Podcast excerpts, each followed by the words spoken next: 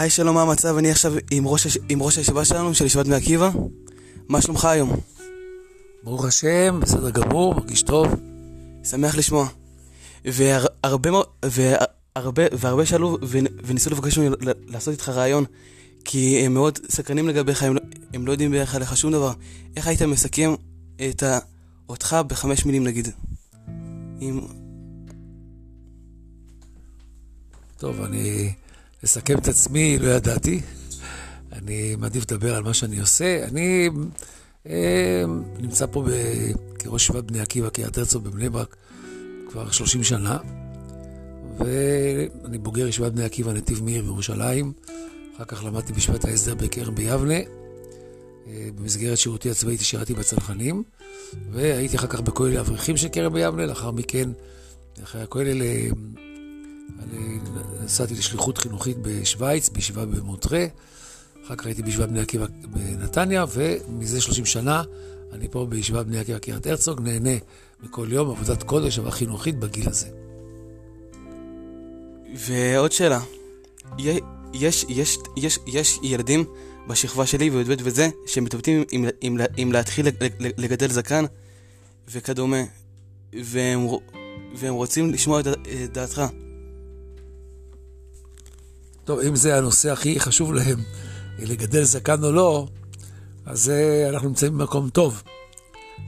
זה ודאי שילד שבגיל כזה עושה גדל זקן, קודם כל צריך לדבר עם ההורים שלו, לראות איך הם רואים את זה.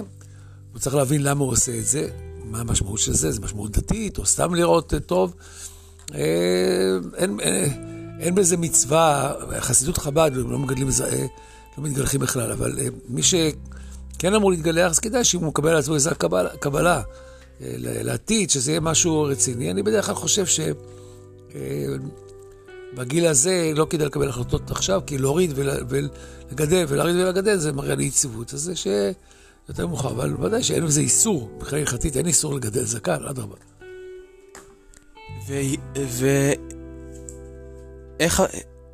אם היית יכול לתת לעצמך עצה, מלפני נגיד, אני, אני, אני, אני לא יודע כמה שנים, אבל שהיית בישיבה או, בת, או, או בתיכון, היה איזה עצה שהיית רוצה לתת לעצמך אם היית יכול עכשיו?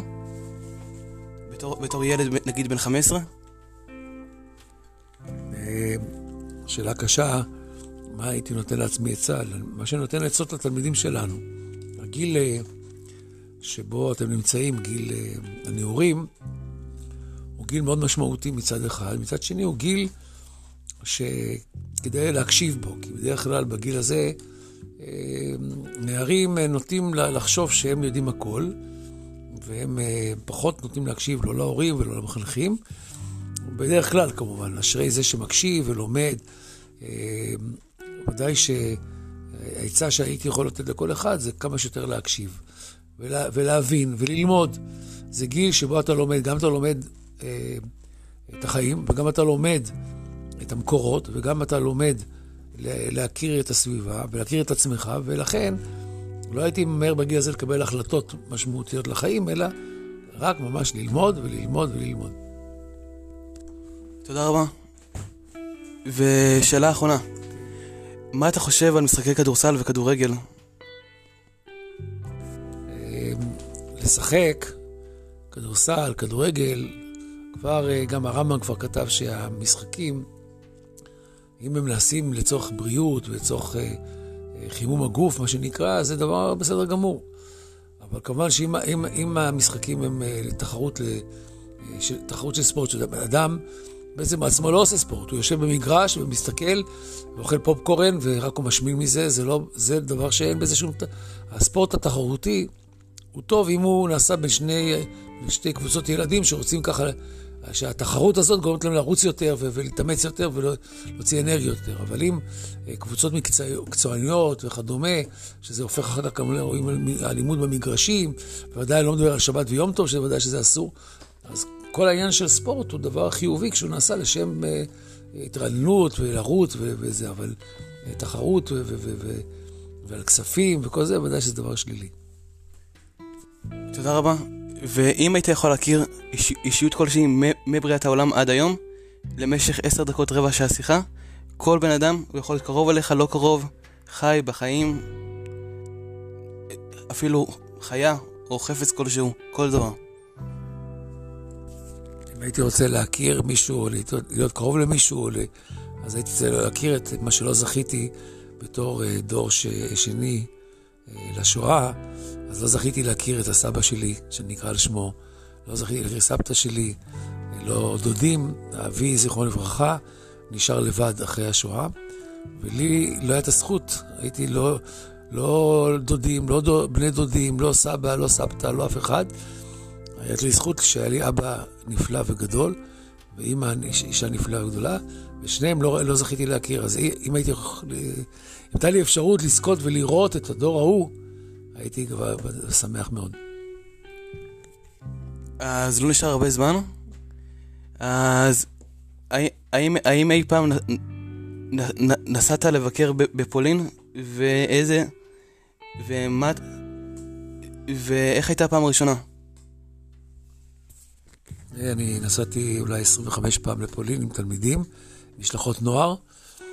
אה, הפעם הראשונה זה היה לפני אה, הרבה שנים. אה, כמובן שתמיד זו התרגשות מחודשת.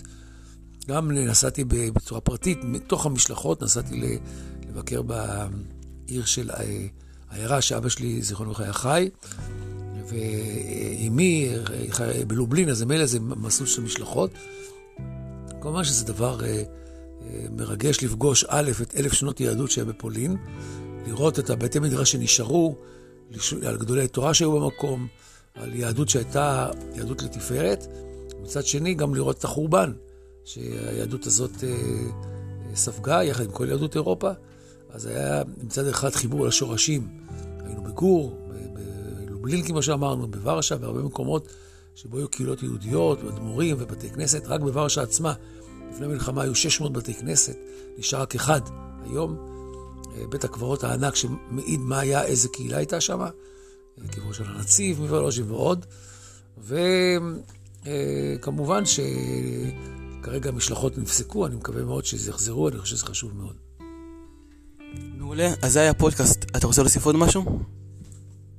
אני חושב שכדאי לנצל את מי הניעורים, ללמוד ולהכיר, אם דיברנו על פולין, אז לקרוא את ההיסטוריה היהודית, ללמוד אה, גם חומש, כל, כל שבוע רש"י וחומש, אה, ללמוד בגמרא, תמיד, תמיד אומרים גמרא, זה מקצוע קשה וכדומה, זה הדבר, זה הבסיס של היהדות, זה תורה שבעל פה. וכמובן שדרך אה, ארץ קדמה לתורה, לכבד אנשים מבוגרים, זקנים, תלמידי חכמים, ולאהוב את ארץ ישראל ואת מדינת ישראל, זה אחד ראשית צמיחת גאולתנו. ונאמר אמן, תודה רבה.